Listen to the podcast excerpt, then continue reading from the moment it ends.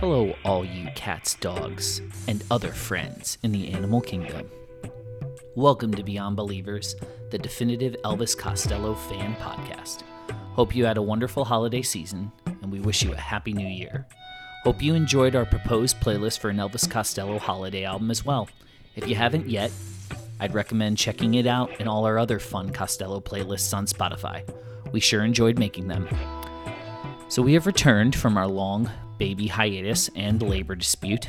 I have my trusty assistant Almalu by my side. Say hi to the people, Almalu. That's beautiful. So today we begin our first episode in 2023 with side A of Elvis Costello's 1979 masterpiece Armed Forces. Joining me in discussion is a longtime friend and music obsessive who is far more humble than me, Matt Maiatico. In our discussion, we cover such diverse topics as how relevant is Armed Forces today, the album's original title, the theme of complexes, and what is the saddest song on the album. A couple of quick bites before we continue. Shout out to the Jokerman podcast, who are referenced here. Their fine work inspired me to get off my butt and do this, so thanks to them. Please check them out. And later on, I do make reference to famed uh, synthesizer, and I call it a Moog synthesizer. It's called a Moog, after Robert Moog, who invented it, so all respect to him. Apologies. So listen on, folks, and if you feel it, enjoy it.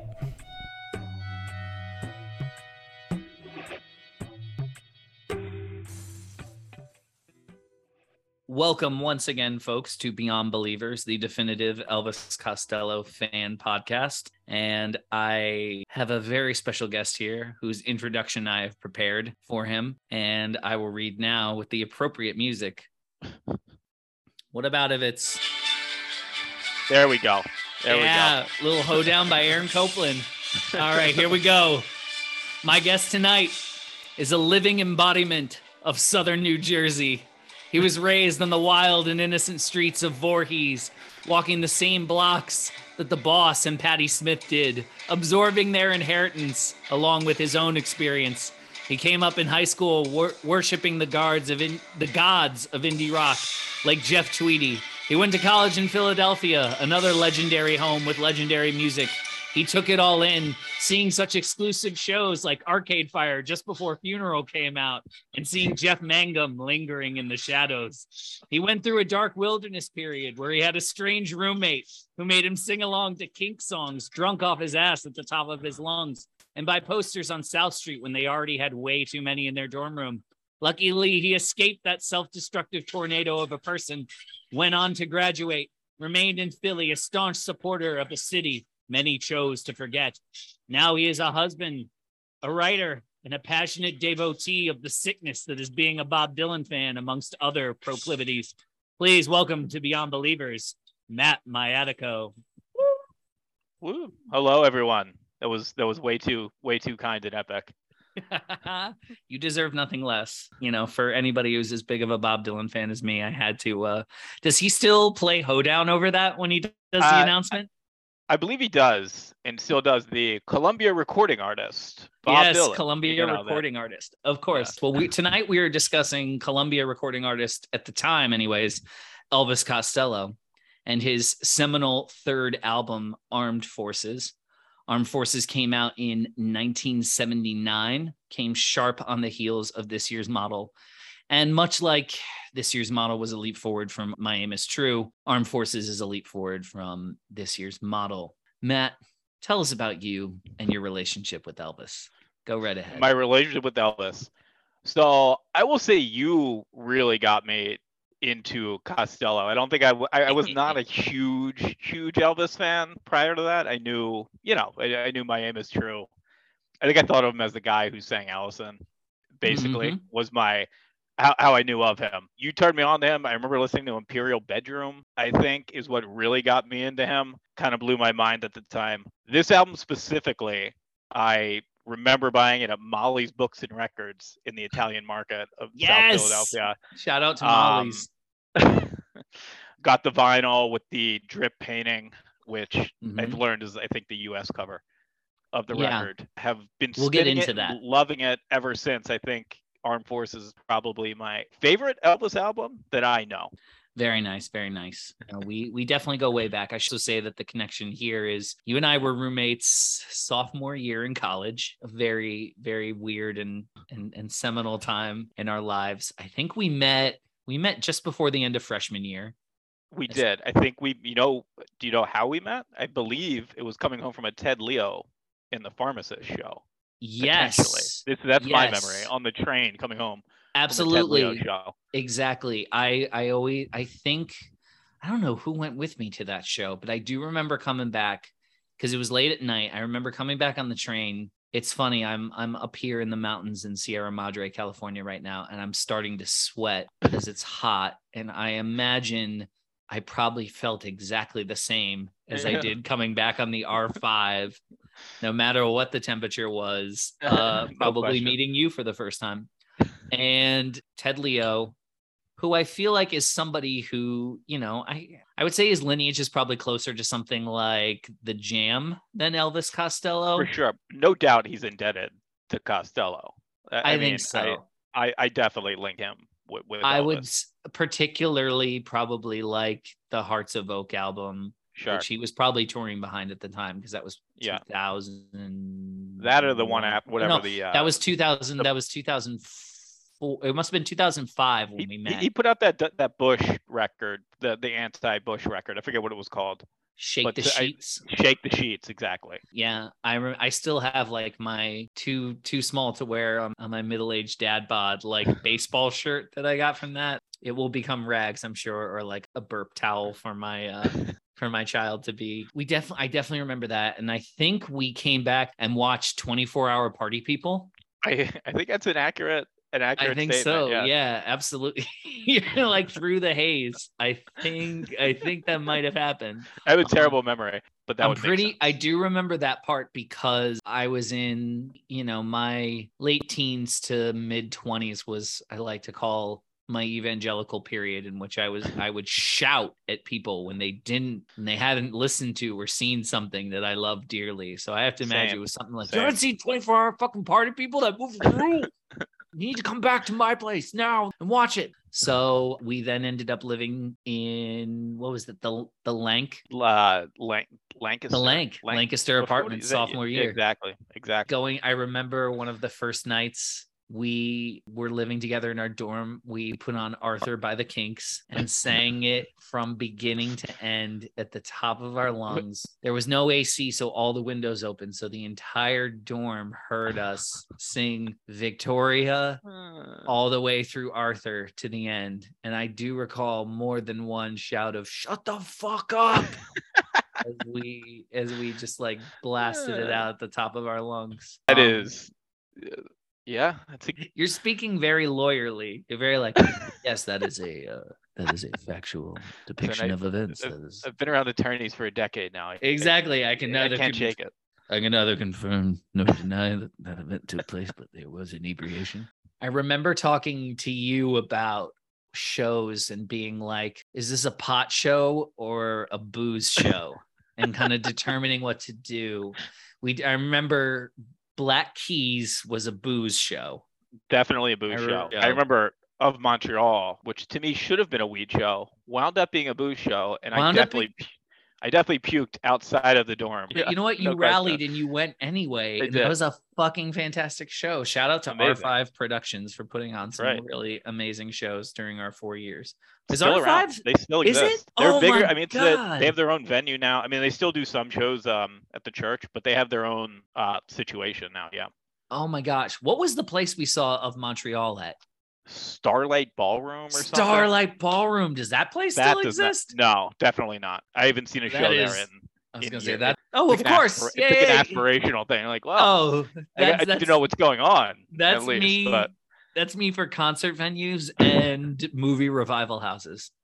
nice. Like I had an alarm go off the other day while I was like in the airport, and it said like the 400 blows is showing at seven o'clock at the Los Feliz three. If you want to make your way out to it, so yeah, I definitely um I, I definitely aspire to go to more shows than I actually do. But yeah, I think it's the aspiration that counts. definitely. But I remember that. I remember seeing Arcade Fire at the church, and I do remember. Yep. I didn't see him because I didn't know who he was, but I do remember you seeing Jeff Mangum there I did. and just Uh, being like, "Dude, that's Jeff Mangum." He just this showed was- up. I I think he. I'm trying to think where. Yeah, he was just there. He was hanging out. Like he wait. Yeah. I, I, didn't see him perform. Um, I yeah, like no, he no, he, showed up. he wasn't show. performing then. Yeah, yeah. He was just like there he as was a like fan. recluse. He was like he was just kind of gone. He disappeared. Nobody like. knew who he was. Yeah, Yeah. he was, and and I remember just being like, I don't. And you're like, dude, Neutral Milk Hotel, and I was like, holy fuck, this was. He didn't. I mean, it's what like 2013 or something. They came Yeah. back out on tour. To Yeah, something stuff. like that. Yeah. Yeah, because I And this is 2000. This is 2005, 2006. yeah it was way. I mean, this was in the middle of his. Yeah, he was just Yeah, nobody knew just, what just a happened him, dude. like- Yeah, exactly. Yeah. He was like he was like the Thomas Pynchon of indie rock. Like exactly. just- That's exactly right. Yeah. and just being like, oh my God, like this is this reclusive genius who made one of the greatest albums of the latter half of the 20th century. And he's just like, he's just he's digging on this Arcade weird. Fire show. I saw him. I saw him perform at Occupy Wall Street. He Nice. showed up to Occupy. I used to go. I you know I was living in New York, and he showed up and just played an acoustic set like at the uh, That's at the awesome. protest. Yeah, it was a good. Where where were you living in New York at the time? Uh, I lived in Brooklyn, deep south, Park Slope. Was Gotcha. a shithole uh, where I we lived above a batter a car battery warehouse, something that was not zoned for re- residential living. It was Oh, highly definitely. highly illegal apartment. My good friend uh, Mike Fox still lives in Ah, the same sh- apartment with his wife. Shout out to Mike Fox. I just married him.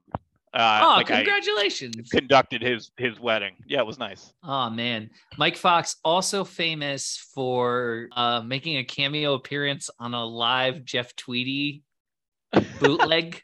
Classic. Yeah, calling was it the lyric? Was it uh, Love and Mercy? He was calling out for a Love and Mercy cover, I believe. yeah. I think he he asked for a Love and Mer- Mercy cover. and I feel like Jeff was like, He shouted out the request to play Brian Yeah. Wilson's Love and Mercy because that's something that Tweedy was covering a lot during his solo acoustic Yeah. shows, right? yeah, yeah. And Jeff said something to the effect of, I, I don't know how to play it, man. Fox goes, I got a pick. Because that's what was holding him back. That's That's that what was was it. holding Yeah. him back. It wasn't that he didn't know the chords. It was that he didn't have a pick. Good lord. That's amazing. And then he didn't say something where it's like, I think people were, uh, I think people Paid to see me. Yeah, some, something like that. Yeah. He was promptly put in his place, but still absolutely legendary. I mean, to me, he's right below the guy, or possibly just above the guy who shouted Judas in Manchester in 66 because Close. He's close. Yeah. you know, I gotta say, he um, at least he's known to history on this podcast. Mike Fox, American legend, for sure, for sure. Well, shout out to Mike. Keep on trucking, man. All right. So speaking of somebody who, if you caught him on stage in in 1979, you would not want to mess with. Elvis Costello and the Attractions. This is the first record credited to the Attractions. The Attractions, of course, being Pete Thomas on drums, Bruce Thomas on bass, and Steve Nieve on keyboards. I'd say arguably best rock band playing at that time.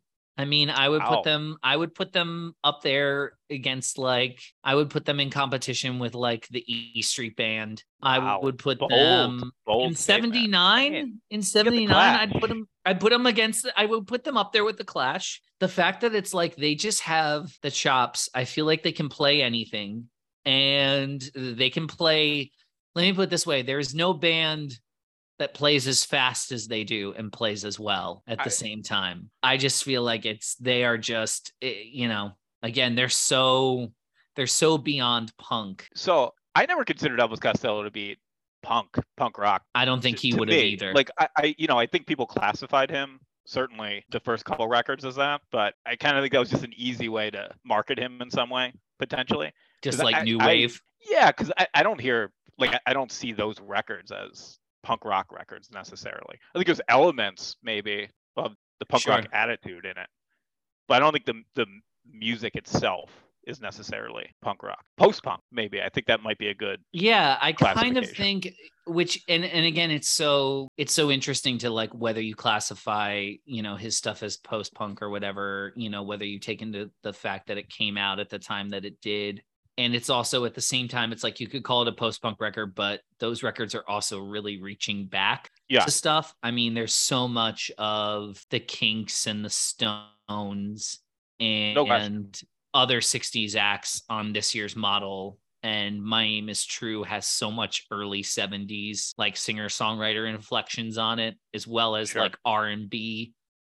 I think this is the first album. It's really trying to push the game forward while having just as much much angst and anger and energy to it as punk might. Yeah. I also just feel like because it's also going for a somewhat more brittle sound to it. I also think there's a lot more kind of I feel like self-awareness on this album. This might Definitely. be like the most the most self-aware album.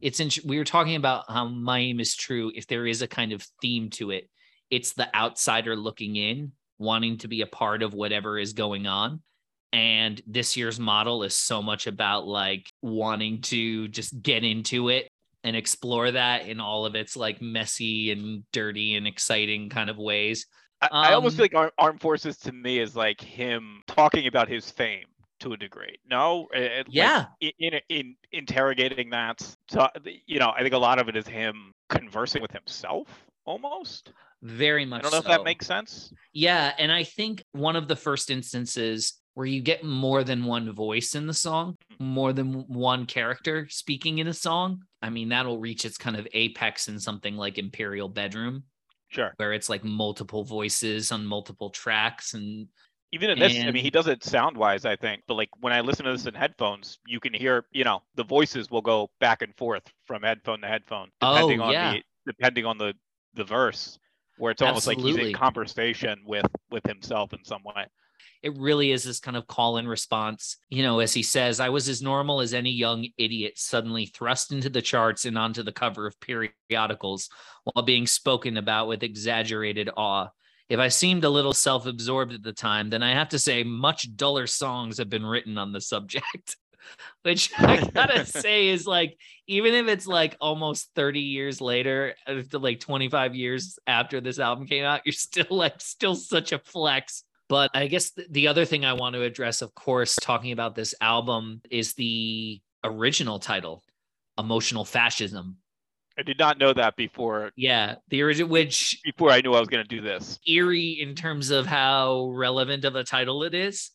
I think The Armed record, Forces. really, I lyrically to me is it blows me away how much it's, it resonates with what is happening politically today. Oh yeah, we'll Um, get into that. Yeah, yeah. I prefer Um, the title "Emotional Fascism." By the way, I think I a- think- I understand why they didn't use that, but yeah, I, think I, think it was like that. wise to Yeah. not have any commercial product Yeah, associated with the name fascism except something like how to fight fascism or like Right. the rise and fall of the third reich or something like that like yeah. you know, no, absolutely. he says this album was originally to be called emotional fascism two or three half-formed notions collided uneasily in that title although i never would have admitted to having anything as self-conscious as a theme running through the songs any patterns that have emerged did so as the record was completed or with the benefit of hindsight personal and global matters are spoken about with the same vocabulary Maybe this was a mistake. Betrayal and murder are not the same thing. The first of them only deadens the soul. Well, he's absolutely right. This uh, album definitely equates betrayal and murder. He talked about how all of his songs on My Aim is True in this year's model and interviews were about revenge and guilt. This is about betrayal and murder and how, you know, for a, I believe he's 24 at the time. In the same way, you know, people say that when somebody does them wrong, it's like you're dead to me. It's like uh I think of Tony Soprano, she's dead to me. The deadening of soul may as well be the the deadening of life. If there is a theme that runs through this album, I would say it's complexes. And I feel like in the same way it's like betrayal and murder, it's politics and sex or sexual politics and I feel like political politics is not a is Sure. very I mean, I phrase. think he equates all of those together. Yes, it's a- a, a series of of equi- yeah, and they're they're personal and external complexes. There's the military industrial complex. There's the bureaucratic complexes. And it really, when I first heard this album in 2003, 2004, when Rhino did the reissues of it, I really thought it was like, this is great songwriting about these kind of delusional experiences. But as uh, as the two of us have lived through the last six years, it's become frighteningly Not prophetic. quite delusional. Yeah. All right. So each of us take a sip. We'll go ahead and get started. Track Right. one Accidents Will Happen. Oh,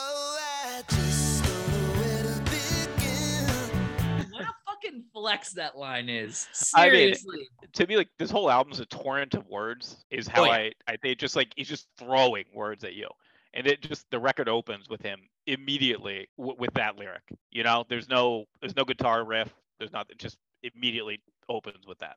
It's very interesting because you think about something like No Action that opens this year's model, which is starts also without words, but it's a whisper. You know, it's I don't want to kiss you, I don't want, and then that chord, that like Pete Townshend esque power chord crashes in. This is like he's kind of smooth. It's like it's like Smokey Robinson almost, like oh, I like meets like a a cheesy lounge singer. Yeah, I mean, it reminds me of like his voice that he'll use on a song like Alison, almost and smooth talking, kind of. To me, that's I when I think of Elvis Costello, that's kind of That's the voice. how I, what I think. Yeah, Yeah, and I mean, I- considering this album is kind of his commercial peak, I think that's how ninety percent of his audience views him and thinks of him as. And sure.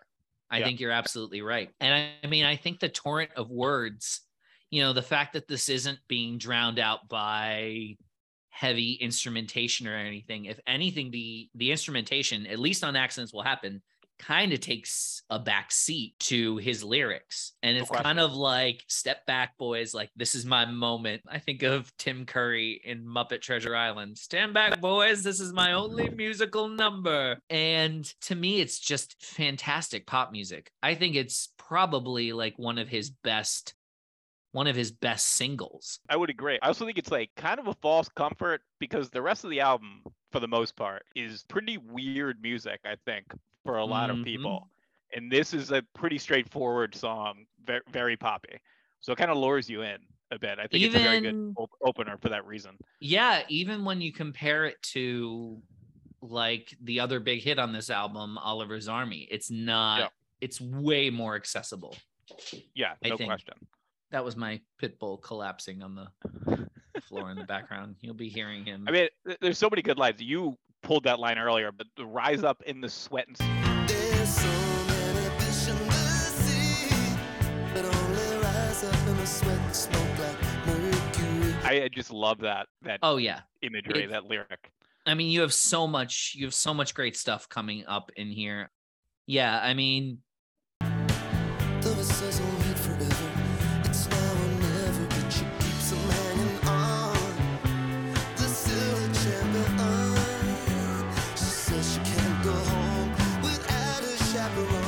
I also think it's interesting that you know there's all of these kind of encounters that start there are these there are these phrases that are like sort of cliches or that are known phrases. Things like i don't know i don't Yeah. even know where to begin or there's so many fish in the sea. There's so many people to see. All these kinds of things. And then they just keep being shown to be hollow and ineffective and all this stuff. I think you know one of the things that costello will write about over and over again is this kind of almost like joseph heller-esque idea that it's like for somebody so verbose language is a really uh less than effective way to communicate sometimes Mm. and Wow. i mean you know he says i don't know where to begin you know and and every time it's like you know this person like for instance in the first verse he says he'll wait forever it's now or never it's clearly about a a couple where you know somebody wants to consummate somebody wants to have So you sex won't the wait other forever, Elvis, will you? Yeah no but i mean well she certainly won't. I mean he certainly does Yeah. not hold back about his uh infidelities or in his marriage. And then every time it it's sort of like builds to builds like uh she keeps him hanging on she he keeps you hanging on and then boom hits the chorus accidents will happen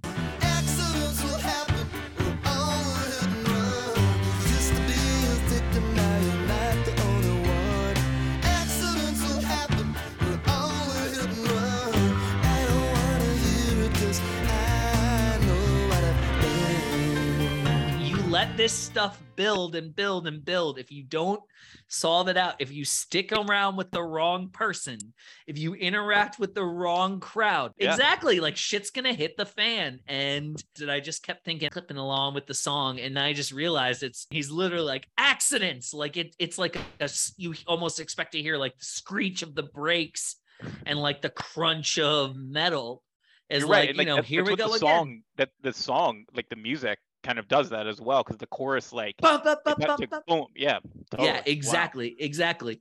Accidents will happen. We only hit and run. I don't want to hear it because I know what I've done. You know, I'm on I'm on top of it, but all these other people are fucking up right and left and it's really interesting the uh so i just again i think it's just it's just a perfectly constructed song the more you dig into his stuff the more you just realize you find those hidden depths which is why I think he's the best singer songwriter to come out in the last 45 years. And for me, he's the number two below below the goat, below Bob. For me, at least. I, I mean, see, I, I think you would have. I, I thought you would always say that Elvis was your number one. I'm, i I'm mean, he's a- my a little personal number one, but there's Right, but no you- you, denying you give the it to. Bob. Sure, Well, you give it to Bob because Bob's got. I mean, Bob puts he's out. Bob. Well, he's Bob, and he puts out his first album in 61.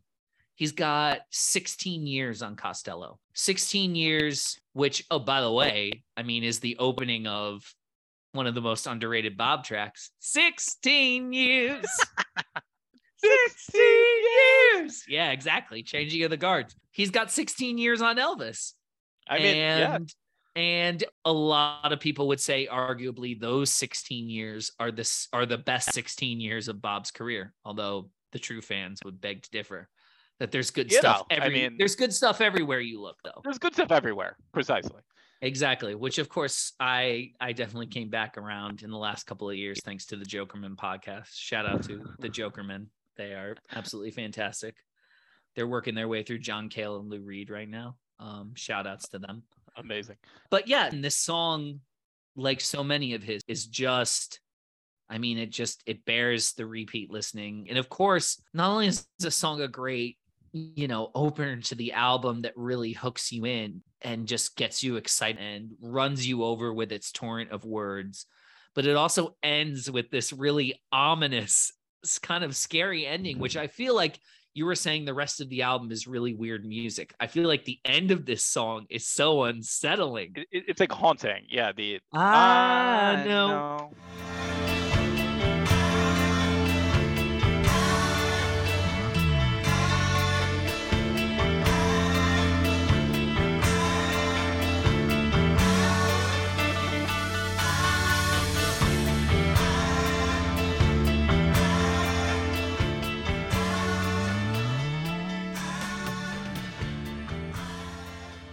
It's like ghost. Like I mean, like because it kind of fades out. It is. And, you know, I was listening to it today on the way home from work, and it really is. It's almost as though all of these characters who have had these terrible things happen to them, it's like these characters are rising from their graves with their regrets to tell us. And it's literally like, I know, I know, like, I know. Track two, senior service.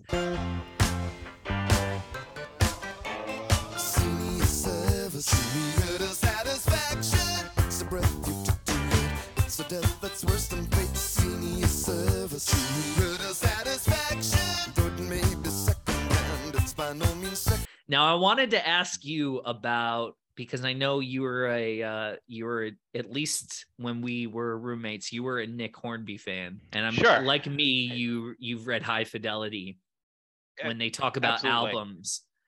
I feel like this is maybe one of the greatest track twos on any album. Oh, Now, now you got me. I mean, I do. I love this song. Yeah, I think I, I think I would agree with that with that comment. Just in terms of like you are totally hooked in to this, you know, ominous but like really interesting and fascinating song. And here comes senior service where he's, you know, it explodes. It's a way faster tempo.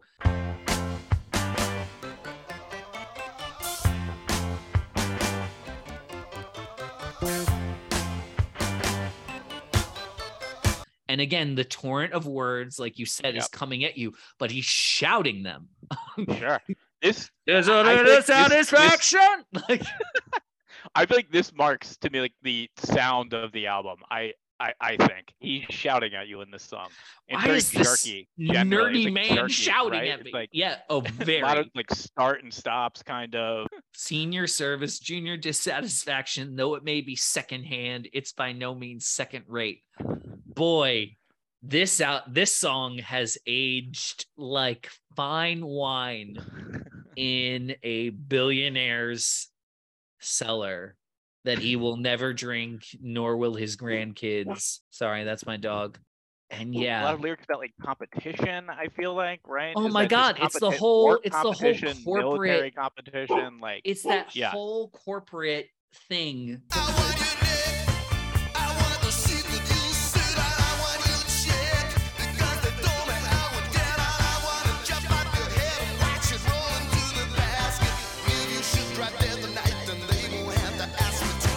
Is. It's like the corporate playbook. Yeah. You know, like I mean, this sounds like this song just plays on repeat in like Jeremy Strong's character in Succession's head. like, I mean, you know, I want your neck. I want the seat that you sit at. I want your check. There's something too about I want the seat where you sit at, like your seat at mean, the. And he says later, I want like bar, like like seat at yeah. the bar. It conjures like it, the very like kind of corporate takeover, but it's also like old school in the sense of you know like an Elks Club or something where it's like you know he sits in the high chair because he's uh you know he's somebody important. Yeah, he's uh whatever. He's more seniority. yeah he's the Yeah. yeah. he's the grand poobah or whatever. This kind of like I want the I want to chop off your head and watch it roll into the basket. I If mean, you should drop dead tonight, yelling again. He's just yelling these lyrics.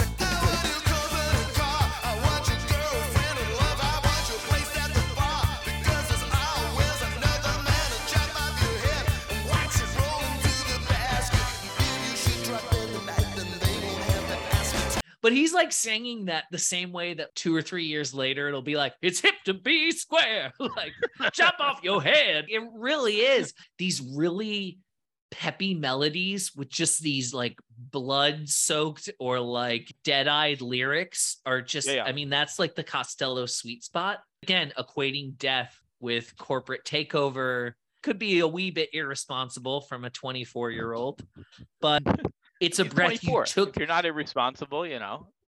Exactly. If you? you're not irresponsible at 24, particularly with a Columbia Records uh record contract, it's it's a breath jealousy. you- I want your company car. I want your girlfriend in love. Like, yeah, I mean, Yep, I want your girlfriend's love. Yeah, yeah, yeah. It's a breath you took too late.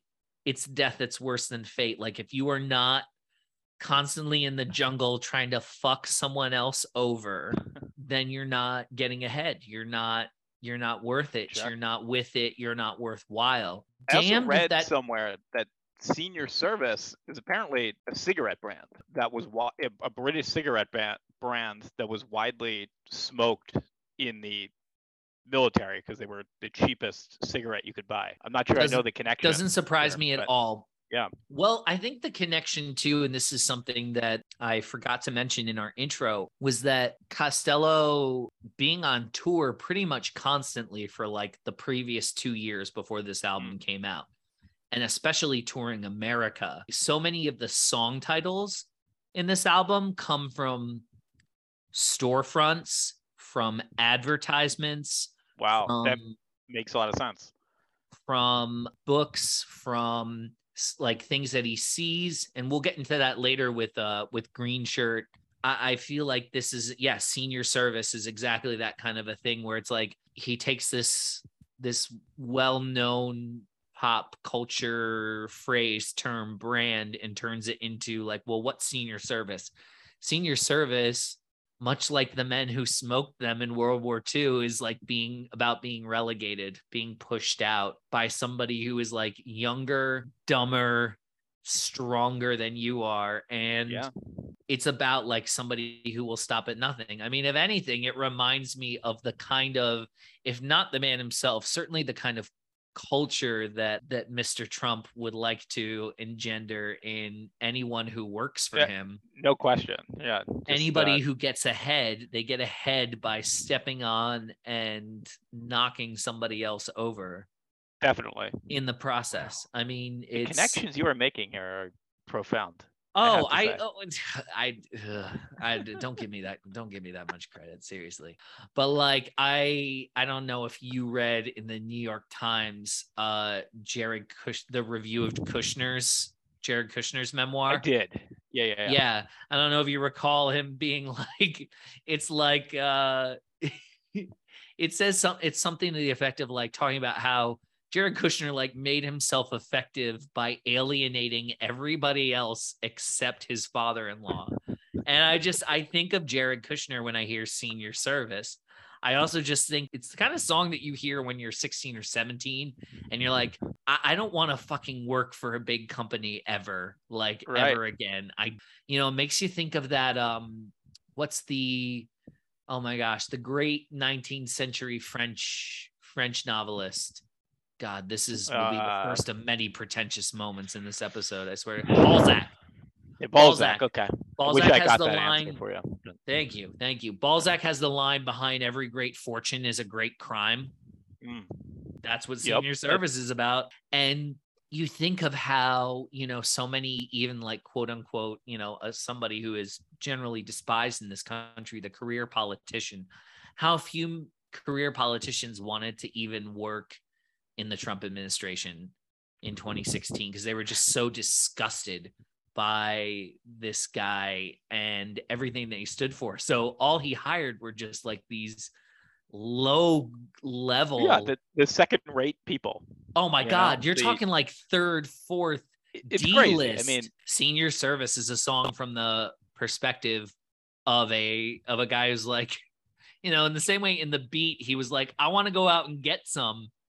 It's like he in this, he's like, I want to go out and like fuck somebody over. And so I just I look at this song and much in the same way to go to another great track too on an album, this year's girl on this year's model and how this is this is another state of the world and it's like it's the sad thing where it's like under capitalism a song like this will never age and Right. under a patriarchy this year's girl will never age very true. and that's what Very makes it absolutely brilliant speaking of a song that will also never age oliver's army track 3 Oliver's army is here to stay. Oliver's army are on their way. And I would rather be anywhere else but today. i, I want to hear about oliver's army from you let lay it on me man. from me. So, I mean, I, I really like the song. One of the cleanest pop songs on the record. I mean, it's verse, chorus, verse, chorus. It's it's pretty straightforward compared to most of the other songs on the record. I don't think we can get around. He he, he drops the N word at a point in the song. Only takes one itchy trigger. One more with one less white nigger. Oliver's army. it was You're blank. 1979 You know, I I think clearly it's about military men on patrol being bored is what I get from it. I think it could also be about today. He talks about London is full of Arabs. I get. I, I was saying you had mentioned before ABBA being a big influence on this album. da-dun, da-dun, da-dun. I mean, this song specifically, I get a a, a- big ABBA vibe dancing queen from it. Yeah. Oh wow. No question. He said this song No was going to be a B side until Steve Nieve started playing along with it and Wow. added that, you know, if you hear Dancing Queen, it's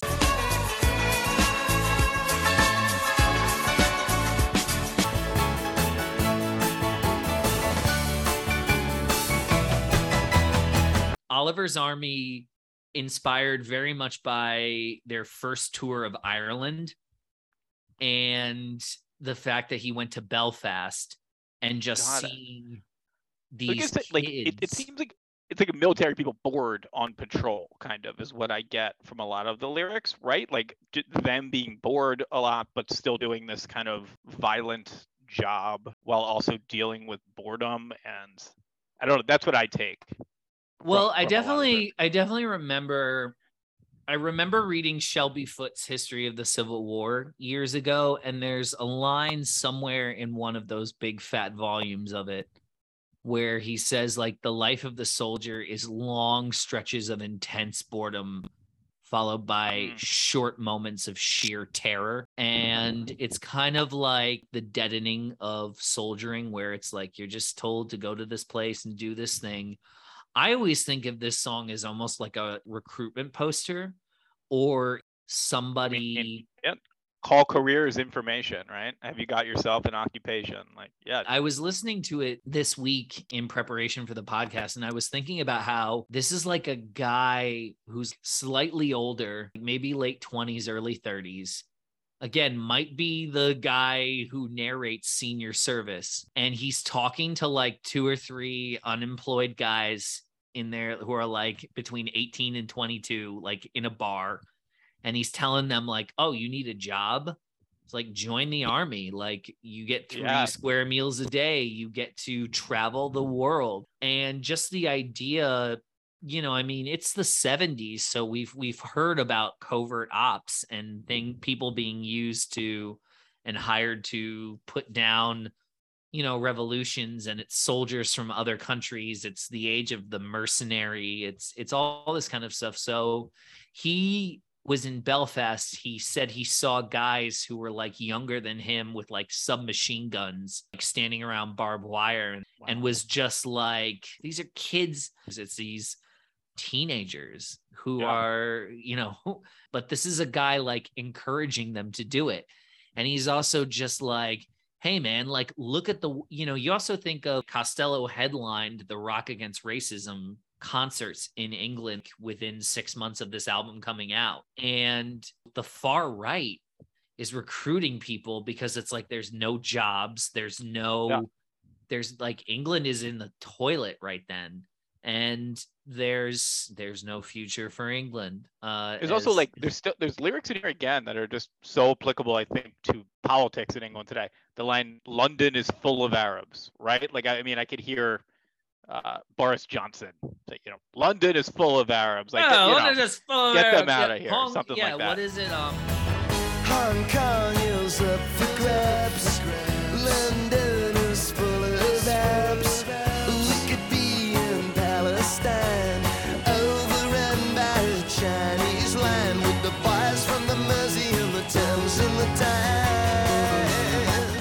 Yeah, it's it's just this idea of trying to dress up. Yeah, You're sure. trying to dress up this this awful drudgery job. And speaking, you know, writing this song as a 24 year old with not a lot of world experience, it's like I've I've worked dead end jobs where it's sold as like this kind of great Yeah. chance to get experience.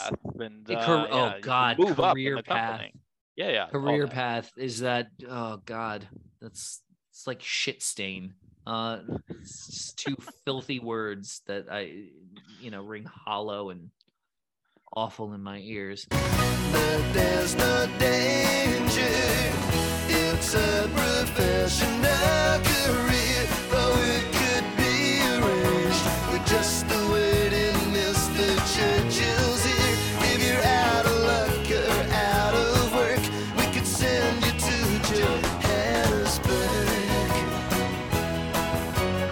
mean blackwater Yeah, if um, you're out of luck or out of work, yeah, yeah. yeah we can know. send you to johannesburg which by the way ancient history for us but johannesburg this is still apartheid this is still the idea that this is like it's jim crow but worse still exists in the world costello always brings up the fact that the black and white minstrel show was still on tv in england in the Wow. 70s into the 80s and you're just like God, like this world's fucking insane. It's one of those songs where, for the longest time, I kind of admired it more than I actually liked it.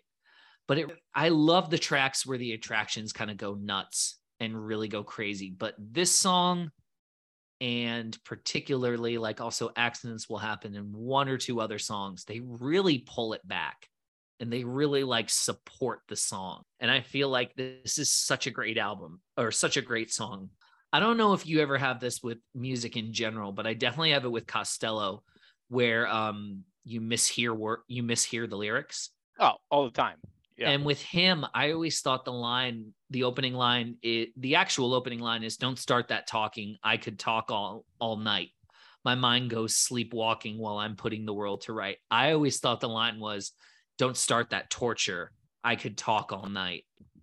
And I just mean, like, and again, like that in terms too. of, I always thought that's always thought I always thought that's what it was because it's like you know it's it's the victim and the perpetrator like having the dialogue at the same time and um you know i even think of like that kind of again like don't start me talking like a, a classic phrase in conversation that like i don't know where to begin don't start me talking all these kinds of things that he uses and then it the just album. and uh, yeah, I always go back to this idea of like, this is a guy at a bar who's like, oh, I'll buy this round. Let me tell you about this. Like, he's like the army recruiter in like the small dead end town who's offering you the chance to get out. Sidle know, up at the bar. Yeah. And of course, this song is arguably, at least in the UK, his most successful single and has the is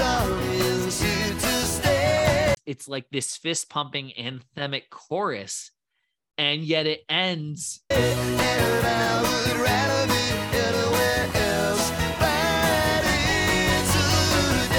it's so sad it's I- so There's so many songs like that, right? Where it's like they're sing along songs, and you're like, born in the think a lot of times people usa don't even.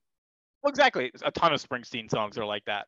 Where I, I- you know, I think a lot of his fans aren't even realizing what they're singing, right? It's just fun to sing along to, and you're not necessarily thinking about it too much. But that, that that's part of the brilliance. I mean, I I feel like it's it's a song of, again, kind of like senior service. It's a song about exploitation.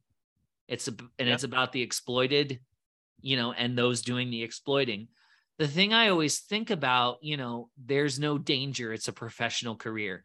Nobody in the like recruiting for the army talks about what the hell happens when you get your leg blown off or if you get killed But we're gonna pay for your college. you're going to learn so many skills that you know and of course what is what is one of the number one you know demographics of people who are out of work or unhoused or anything it's vets Yeah. it's veterans you know of course lord of the rings is very much in the news and media right now with rings of power coming out i don't know if you've seen it i'm a big fan of it I have not. Um, I I would recommend it even if Lord of the Rings is not your bag in It's a not way not that- my bag. Like I, I'm not.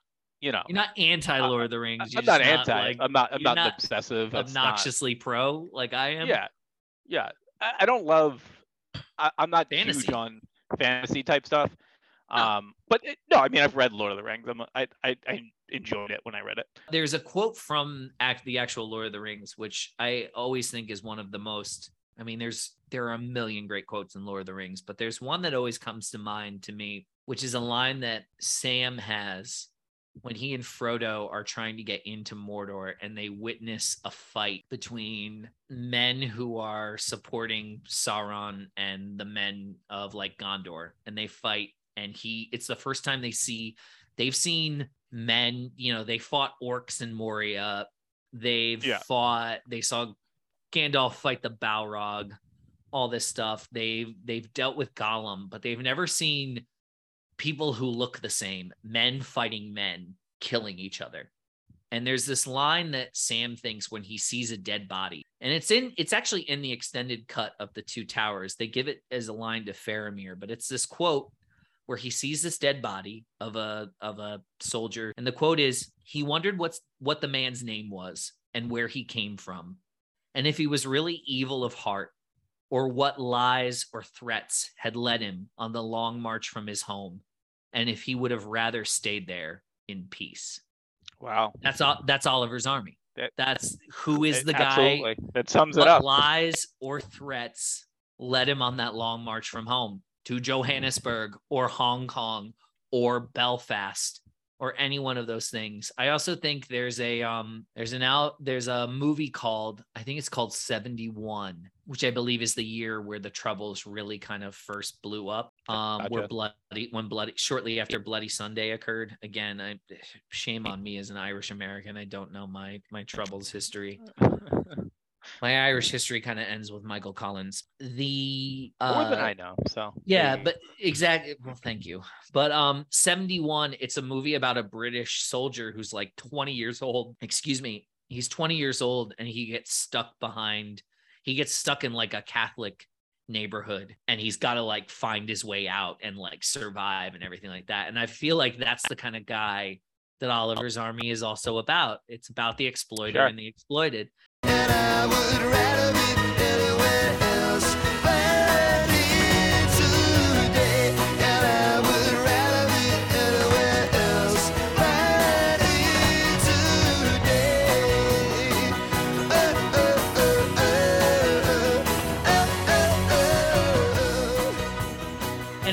so sad. And the music i mean i know he's i mean first of all you know Nieve is is pretty much quoting dancing queen on the piano there.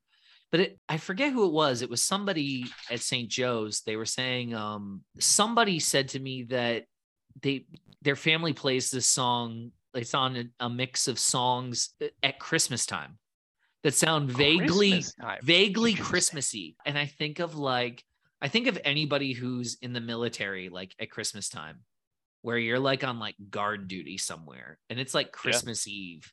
Or you think about like, and you think about guys freezing their ass off somewhere, standing some, you know, in some country that we very likely have no business being in. And you're just like, God, I would rather be anywhere else but here today. But yeah.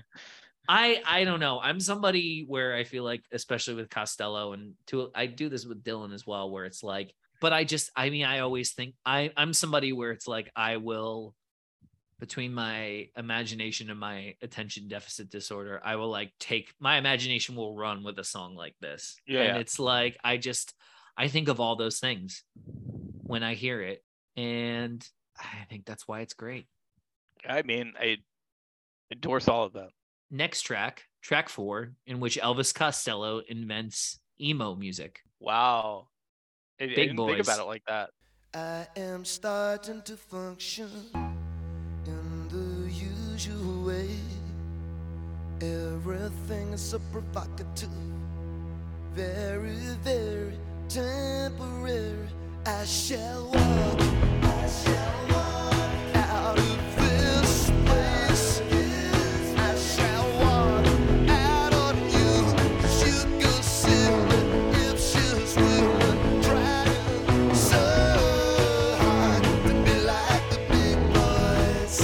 This That- is a top makes sense. 25 Elvis Costello song for me. I think it is fascinating.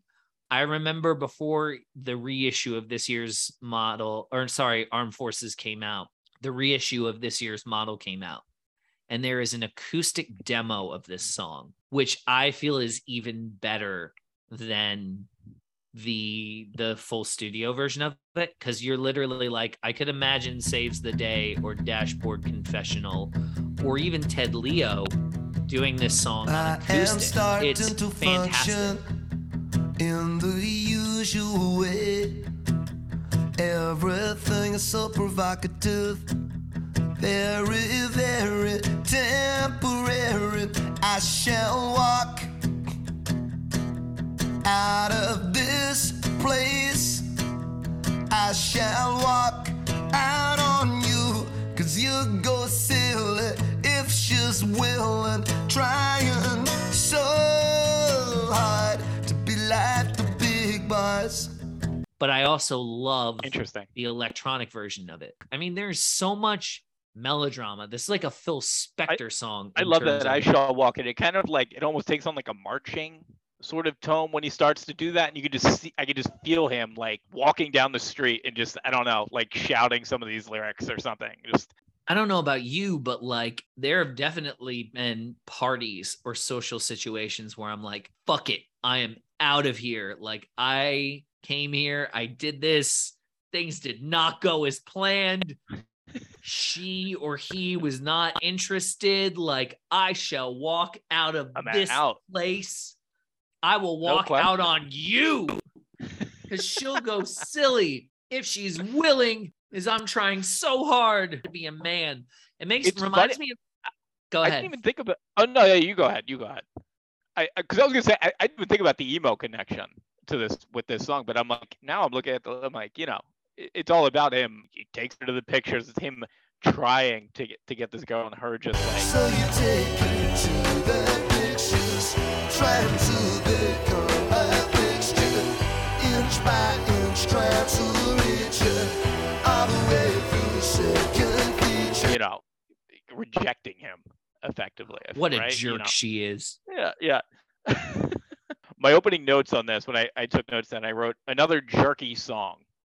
The I, I feel like the music itself in this is like kind of it, it's jerky, you know. It it a lot of kind of start stop type type thing. Musically, it's it is that kind of herky jerky rhythm that's very like. I mean, if you listen to, there's an alternate version of it as well. It's almost Phil Spectory. It's like I shall walk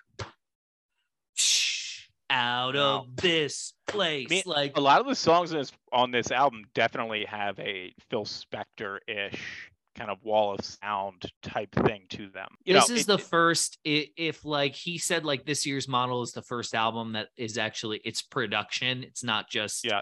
recording people in a room right. this is like next level like actual production shout out to nick lowe by the way who is producing the third costello album in a row and is just kind of getting a better and better sound out of this band Yeah. every time yeah i i would agree with you i feel like this one really i mean it, it is this is a song like i identified with when i was 17 like so hard You try so hard, and you try so hard, and you try so hard to be like the big boys. I had friends and siblings where it's like, how do I put this? At least according to where where I was standing, getting the attention of whoever you were attracted to was very easy for them. And Sure. It wasn't a lot of work. Unlike me, where it was, certainly was.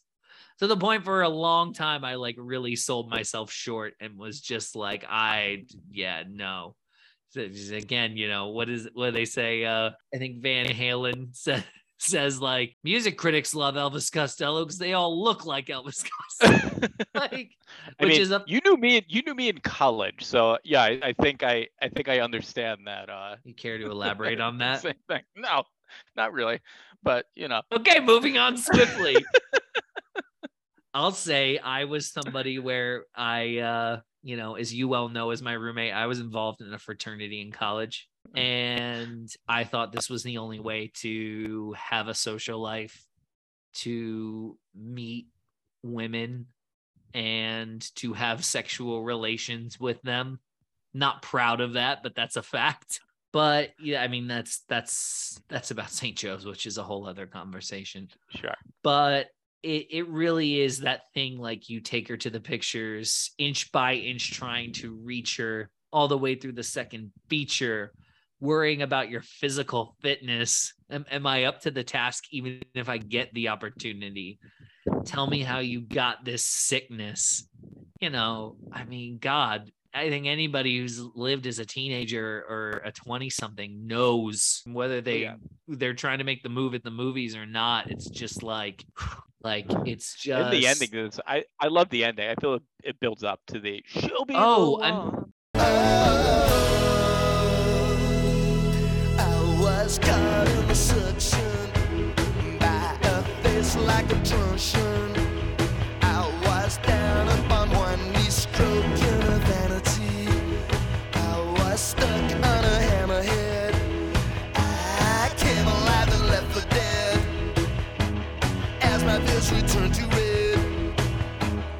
But yeah, I mean, all this builds up song builds and builds. you know, as a young man, you're in when you're a young man of a certain generation, and I'm really hoping that, you know, the next one does a lot better than the generations before us had, where it's like, how do you deal with emotional insecurity? How do you deal with not being able to live up to these defined but also nebulous like expectations of what you're supposed to be as a as a virile young man anger rage hatred and we've seen so many whether i've i was in a fraternity or whether we've seen groups on the internet that like feed on insecure young men they can harness that rage and use that as a weapon for their own ends but it really is like I as my face returned to red, choking on my pride and pity.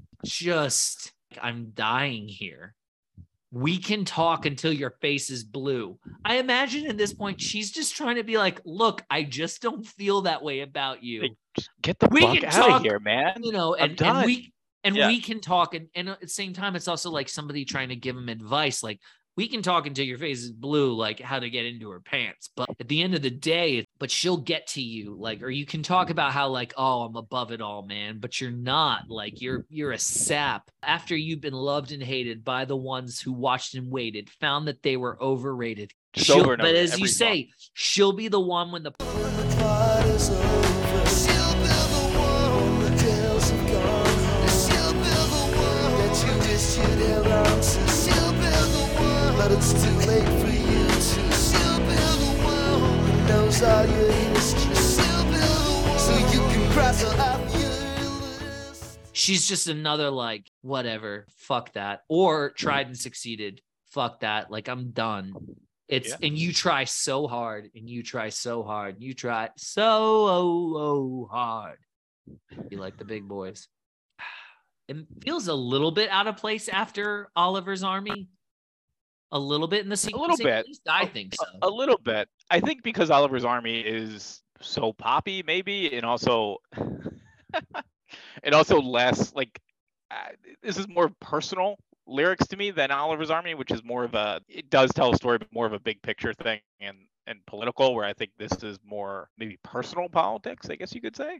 Yeah, I think Um, it's also kind of the self awareness of this album to follow a, a macro song with Yeah. a micro immediately after that Yeah, That makes sense. is interesting. I mean, it really goes back to I can think of so many situations with so many people the what ifs, the what hads, the guilt, the anger. I mean, all of that stuff just comes flooding back when I listen to this song.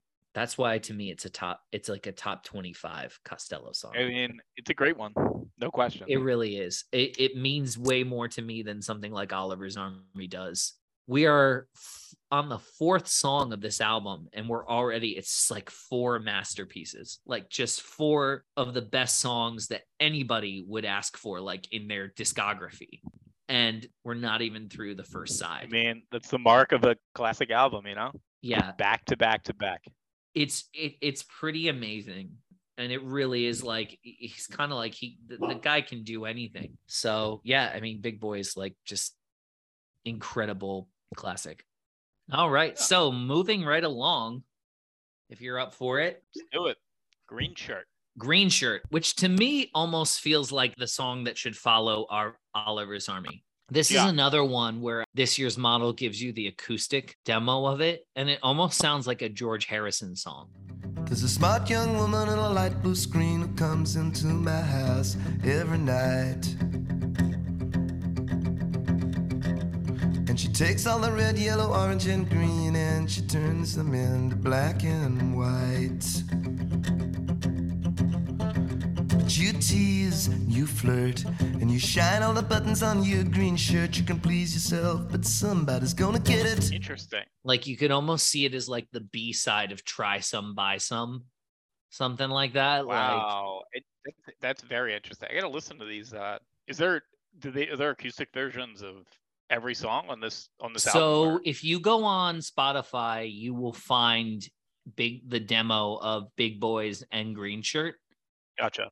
And the green shirt is on demo is on the Armed Forces reissue. And then I think the Big Boys one is on the this year's model version of it. It's got that kind of, you know, weird acoustic song like vibe to it, which is so which is so interesting. But instead, you've got the green shirt that we have, which starts with like She takes all the red, yellow, orange, and green, and she turns them into black and white. which I Yeah, mean to me is like it's like the keyboard beginning of a Christmas song. It's so It's like pretty sparse. I feel like it's pretty sparse musically at the beginning too. yeah, it's this mini moog like keyboard like loop thing Interesting. that they have. Yeah. But Green Shirt, he still plays this song live. I just saw a set of him from Newcastle earlier this year. And this was like track three. And he's played it pretty much every time I've I, I've heard him. Really? That's I've fascinating to me. Yeah, I, wouldn't know think- it's I wouldn't think that.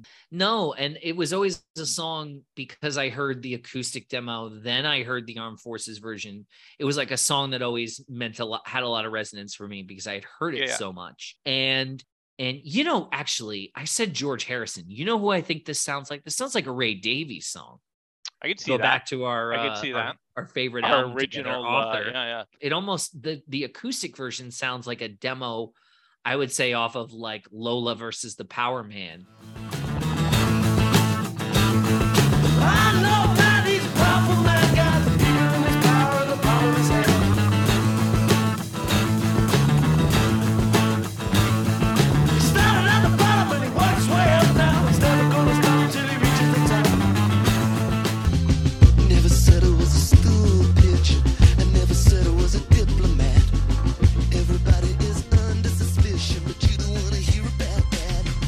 kind of a Even thing you think of that lyrically- j- j- even j- j- lyrically, I get I get j- I get Davies as well. Too. Absolutely. Like just talking So- about television and and you know, paranoia and all yeah, yeah. that hmm hmm the, the keyboards on it to me sound you would I, I don't think we mentioned low the, the Bowie album Mm-mm. yet in this but podcast but you would mentioned it before. huge the keyboard sound huge on this song here. specifically to me is sounds a lot like some of the ambient songs on on low oh um, and like on- if you yeah yeah go ahead like just like the the second side of low i i mean i just get heavy th- those keyboard sounds on this song especially remind me of that Yeah, he talks at great length on, I, I say on because I've been listening to the audiobook of his memoir, Unfaithful Music and Disappearing Ink.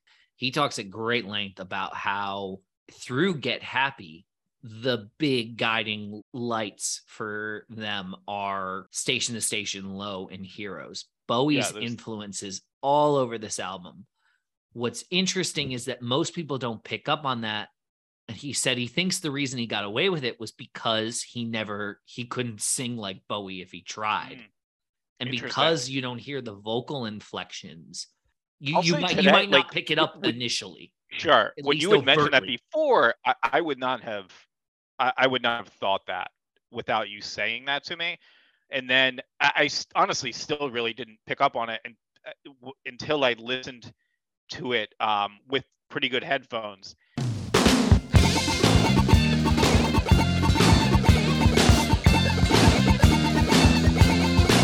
You're just a little girl with gray eyes, never mind.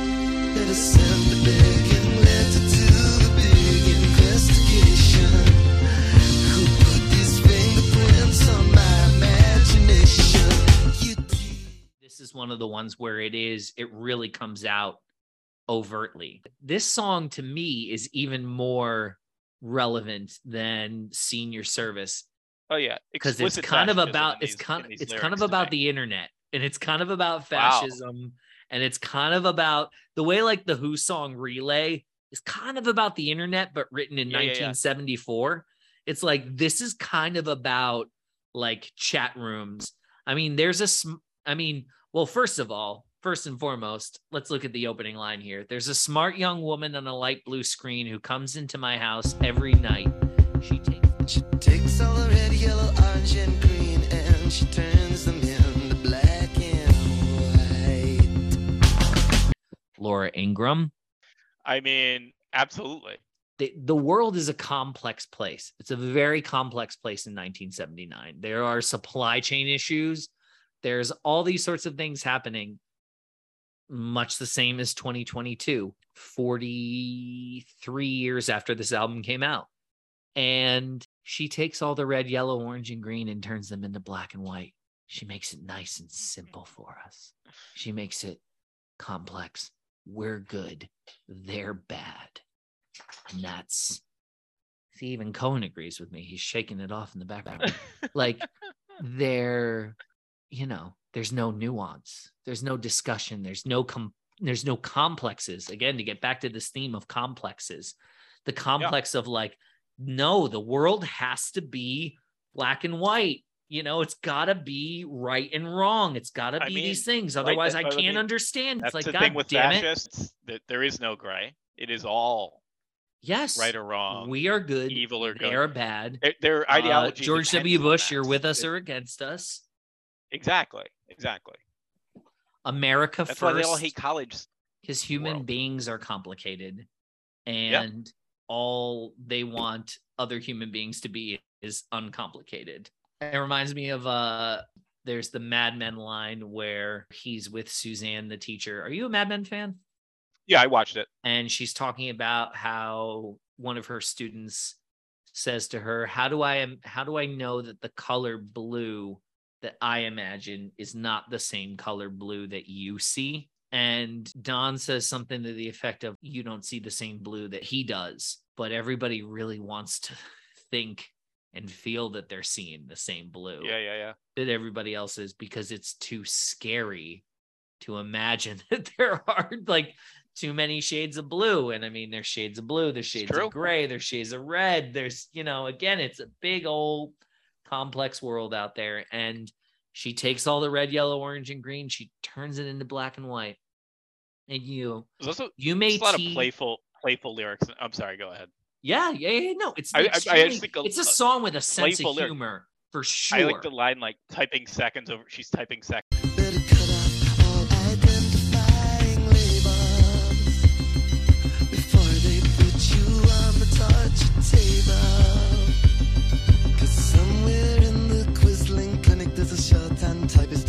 taking seconds over minutes. She's listening into the Venus line. She's picking out names. I hope none of them are mine. somewhere in the Quisling Clinic. Quisling Clinic is something he saw from a moving car, wrote it down as like Quisling Clinic. Like, I love the alliteration. I'm going to use that in a song lyric. Then he looks up and realizes that Quisling was the name of Norway's dictator who collaborated with the Nazis. Wow. Like Norway went fascist during World War Yeah, II. yeah, yeah. I don't think a lot of people know that. But again, what a coincidence as he's driving through the middle of America that's Quisling like clinic. Yeah. And I always think of the line shorthand typist taking seconds over minutes. If I was to recommend a movie to watch with armed forces as in terms of getting in the mood, it'd be Terry Gilliam's Brazil. Wow. I would not have made that connection, but oh my god. So when I think of Um, typing uh seconds over minutes, I think of the scene where he goes to see Michael Palin and Michael yeah, and Palin's it- character no uh, spoilers if you haven't seen Brazil. It came out in 1985, maybe the only good thing to come out of the year I was born. And Michael Palin's job is he tortures people for a living. Have you seen Brazil? yeah, yeah, yeah. Yeah. I Yeah, Michael period of, Palin- uh, Michael Palin, the Gilliam nicest. Oh, of course. E- ev- Yeah. Every every young white adolescent male has gone through a Gilliam period, and his job. He's the nicest guy in the world. His character's name is Jack Lint. He's as bland as the extra fabric you find in your pocket, and he tortures people for a living. Um, that is his job in the Ministry of Information. And I think about the fact that when he walks in, there is a woman who is with headphones on typing the transcript of the torture. And it's played for comedy because she's literally Yeah. typing like, ah, ow, it hurts, stop, make it stop. And then he comes out to see Jonathan Pryce and he's he's dressed, it's like a dentist. yeah. He's dressed like a dentist. He has blood all over him. And he's like, hello, like, how are you? Like, good to see you. And I always think of that. She's listening into the Venus line. She's picking out names. I hope none of them are mine. Also, when you realize like that when the Berlin Wall went down, that I think the Stasi in East Berlin, it was something like over 75% of the population was bugged. It's something like that. It's Insane. over 50%. Insane. I would take that as material for a song. I, I just think about like fascism is about the control of information. So we're keeping ta- they're keeping tabs on people as well as control of media, state state owned media, that kind of a thing, projecting all this stuff. Never said I was a school pitch. I never said I was a diplomat. Everybody is under suspicion, but you don't wanna hear about that. It's just like, I'm look, I'm not a fucking. I'm just telling you what the fuck is happening, and it's like, but you don't want to hear about it.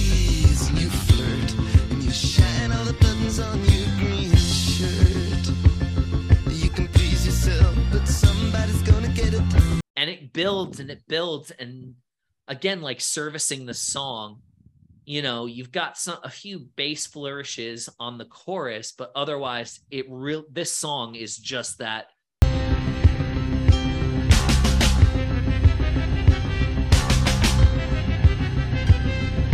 I love Yeah, the that- drums on this song too. the The, drums uh, the, is the- that, great. yeah. it's one of the best songs i think on the album this is a song about complexes it's about like recognizing everything these complexes that are building up around you that you don't have control over while also it's like driving you crazy i mean that i mean that is like Throughout the whole song, yeah. it's so tense it's so Yeah, yeah. tense and you've got this like synthesized almost sounds like almost like a synthesized horn part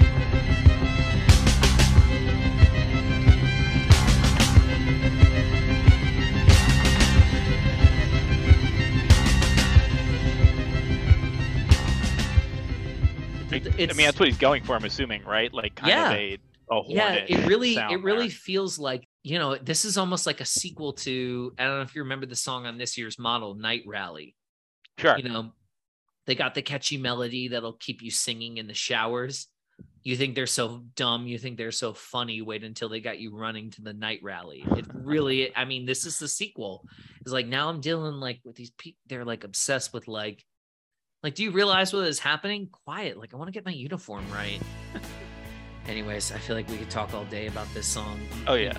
we need to move on to the next track, which is again we we're going um we're going macro to micro. We're going to Party Girl, Party girl. You're nothing but a party girl. which This is to me the most personal, right? Like just interpersonal song on the record. I think. pretty autobiographical as well. I don't know. I feel like this move this song is almost like it could be like a short play, short film. Mm. in that the inspiration apparently for this song comes from the fact that he met like an art like an art school student in one of the shows he was playing literally went back she either went back to his hotel room or he like went back to her apartment and they literally just kind of talked and like connected with each other and i i think there's so much art that's made of like artists at like weird cross like crossroads connecting with somebody i mean to Yeah. to go comedic it's like almost famous where the guy where you know russell is like you're real your Yeah, house yeah. is real like i mean this is kind of that but like unironic I also think this is the most stereotypical Elvis Costello song on the record. I don't know if you know, like I, you know, uh, well, I get Alison vibes from it. I get just the, that whole. It's sort of 50s-ish sounding to me. So I, I, I don't know. I think for people who don't know Costello that well, this song eh, sounds what they think in their head an Elvis Costello song sounds like. party girl Yeah, that's smooth, smooth singing. Just Like, like a million I mean, you also like so there's also kind of like- that Springsteen piano to me. Like I I, know. I get very Springsteen-ish. I know I shouldn't be raising my hopes so high, but I have seen a hunger look in their eyes that sell for anything in the skies of love. Seen the body those looking back over. Seen them leaving when the party's over. yeah that's very like You know the boss better than the I do. guilty party, and I want and, and Yeah. a grip like yeah, that whole thing. Um, but no, yeah, it's very like born to run ish type. Uh, Thank th- th- you. Type you know the boss Yeah. better than I do, so I I appreciate that. Bruce is somebody where I love him as a person. I love his songs. I love all the stuff he's been influenced by. I don't like the way he sings, Yeah, sure. I, I am which I feel like is insane. I mean, it's insane being a Costello fan because you're like, really, dude? like, Like, really? how about I love. uh, Bruce. I mean, I, I'm not gonna say I'm not like a Springsteen. You've seen him, I'm not like though, a right? crazy. Per- I mean, I've seen him. I've only seen him once. I saw him with my brother once at uh, some stadium in Philly. I forget what stadium, but amazing show. It was like. I bet it was amazing. was I bet I would. I, I need awesome. to see it just because of how great it is. we went last minute, got cheap tickets. We're sitting in nosebleed seats, and it was yeah. I mean, it was one of the best shows I've I've ever been to. If it, like if that's your thing, I mean, it, it- yeah, it was amazing. I still think my favorite album of his will always be Wild and Innocent. I, It's a great one. It's a great one. That's to me him. That's the most Dylan influence I think on a record, and also like kind of, you know, Van Van Morrison almost type. Um, definitely his Very much so. record probably. Like yeah, Yeah, I- it's so like interesting. The. Van influence on Bruce, I feel like, is not always recognized, which is No, interesting definitely too to go the Costello route because Costello, from my aim is true. He's like all of the tempos for that album came from his band and the street choir. interesting. So like Domino, and I always think of the song, you know, the song "Blue Money" by Van Yeah, yeah, Morrison. yeah. Do it, do it, do it, do it, do it, you know, like that is that you listen to half the songs on My Aim Is True, and they all sound like to me, they all sound like Blue Money. listen to the lion. Anyways, we're going down a. Man, the I man. think the cocktails. yeah, I mean, we, we in could go on all day. You know, to me, I, I think you're right that this is kind of like what you would think of a stereotypical Costello song. But again, it's like, you know, you go to this chorus, They can't touch me now. You say you don't mind.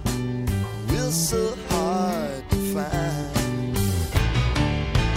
I could give you anything but time. time. And it's it really is. I know it's this passing, like fleeting thing. We're talking about like self-conscious songs. This is like I am yearning for some. This is my I'm a pop star yearning for some genuine human connection song. Yeah. Like it really is that that to me is so much of what what is going on here. And it's just so it, I I love it. This for a long time was my favorite song on this album. Even that again you you you mentioned before the bridge. Give it just one more try. Give it a chance.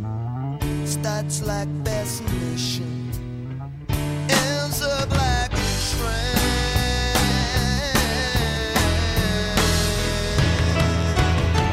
trance. That's actually a line left over from like a My Aim is True like demo. But that's just such a good line. It's interesting how this year's model is such a such a like a lusty album. And my I know, and my aim is true. When you listen to the episode, you'll see that Aaron and I literally we started invoking a raunch factor. Like on a A scale of raunch one to five, how Yeah, yeah. how or how horny is this song? Because this harkens back almost in like its pop song form. My aim is true. I also love the song's called Party Girl, the second verse.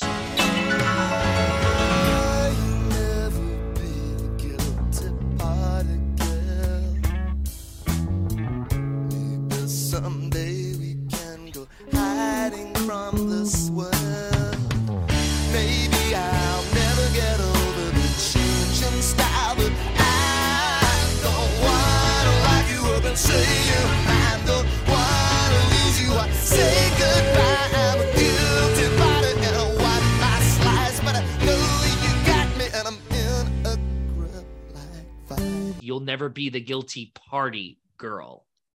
You know, again, great, great word usage. And because apparently what this was about was he he spent the night and it got written up as like Costello was seen leaving with like a, a, like a college student or something like Yeah, that. yeah. Yeah, and it's literally like if anything else happened, you're he even says in his memoir, he's like, You're not gonna fucking hear about it. Then he goes, I'm the guilty party and I want my slice. Jeez. I want my slice. Okay. All right. Was a slice of custard pie from uh, physical graffiti. But I know you've got me and I'm in a grip like vice. Great lyric. Um, Costello talked about how the song "You Belong to Me" is like the last time played backwards. You know, the Rolling Stone song. Yeah, yeah, yeah. uh, Pump it up. He's like, well, actually, I stole from Bob Dylan, who stole from Chuck Berry. The I- yeah, drums I- are going to a go go. The bass line is "Burning Love" by Elvis Presley. Like, and we just put that together. How it works. Yeah. That part at the end.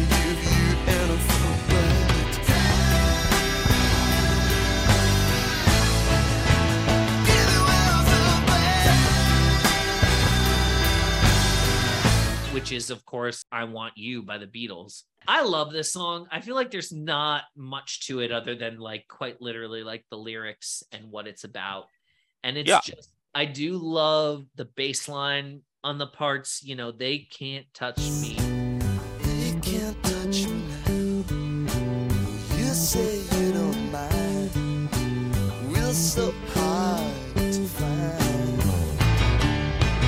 I read a uh, interview with Bruce Thomas, the bass player, and he was talking about how like he imagined the party girl being like kind of woozy and like a little bit drunk. So it's like Wow. Yeah. The, the baseline kind of evokes that. No question. you know i just yeah to me it's it's it's just that that anything but time you know,